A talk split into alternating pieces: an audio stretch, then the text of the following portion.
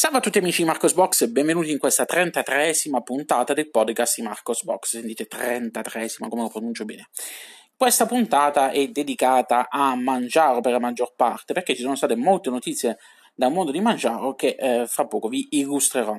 La prima riguarda eh, la decisione da parte di eh, Mangiaro di fondare una società, una società guidata dalla comunità eh, che eh, si occuperà di assicurare un sostentamento finanziario a Mangiaro per i dettagli vi rimando poi al post che trovate su Marcos Box.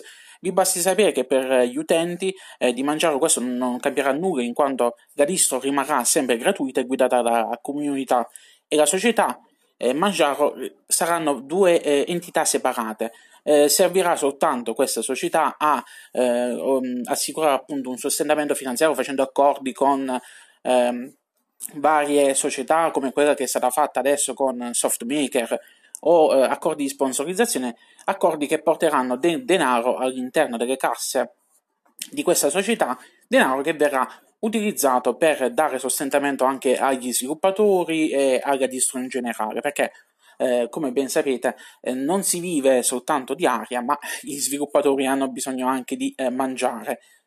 Sempre restando su Mangiaro, abbiamo il tanto atteso rilascio di Mangiaro 18.1.0, nome in codice Juraya, spero di averlo pronunciato bene. La novità principale di questa nuova versione sono due. La prima è quella che adesso è possibile scegliere in fase di installazione tra LibreOffice e FreeOffice oppure non installare nessuna suite. È stata infatti aggiunta questa possibilità eh, di selezionare quale suite d'ufficio eh, installare. LibreOffice, quella che sappiamo tutti quanti essere open, e FreeOffice, che mh, open non è, ma è gratuita soltanto. Ehm, è stato poi aggiunto il supporto nativo a Snap e Flatpak per la gioia eh, di tutti quanti i fan di questi formati e per la scontentezza di tutti quanti gli hater del formato Snap. Parlando di eh, FreeOffice, questa settimana è stata rilasciata una nuova versione che porta il supporto al salvataggio dei file nel formato ODT, prima si potevano soltanto aprire, oltre che nei formati Microsoft proprietari Doc, XLS e PPT. Questo è frutto anche degli accordi di collaborazione fatti con il team di Mangiaro. Mangiaro aveva, fatto, aveva cercato di strappare questa promessa, promessa che è stata mantenuta, e quindi adesso eh, Softmaker li ha accontentati. Speriamo che quanto prima venga eh, esteso il supporto ai formati eh, ODF tutti quanti. Altra novità del mondo Linux è l'arrivo su di Ubuntu 19.10 della nuova versione del tema Yaro che adesso ha una nuova palette colori chiara.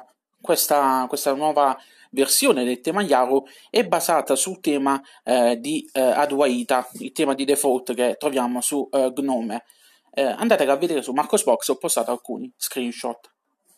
Anche questa settimana abbiamo avuto un nuovo ospite per la rubrica Il mio setup, dove voi lettori potete condividere la vostra postazione informatica. In questa nuova puntata, in questa sesta puntata, abbiamo avuto ospite Fabio, che è un utente Linux di vecchia data che utilizza Ubuntu Mate 19.04 sul suo Microsoft Surface 3. Fabio si occupa di didattica scientifica nel mondo del gelato, ha anche un sito internet sulla didattica del gelato.it che vi invito a visitare.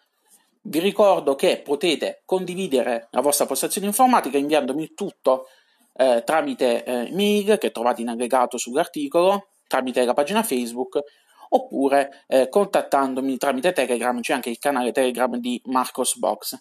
Infine, l'ultima notizia della settimana è una piccola eh, video preview che ho pubblicato sulla versione per Android di Vivaldi eh, andatela a vedere, troverete maggiori dettagli su questa prima versione di Vivaldi eh, resa pubblica su, uh, per Android. Bene, con questo ho concluso. Lunga vita e prosperità a tutti quanti.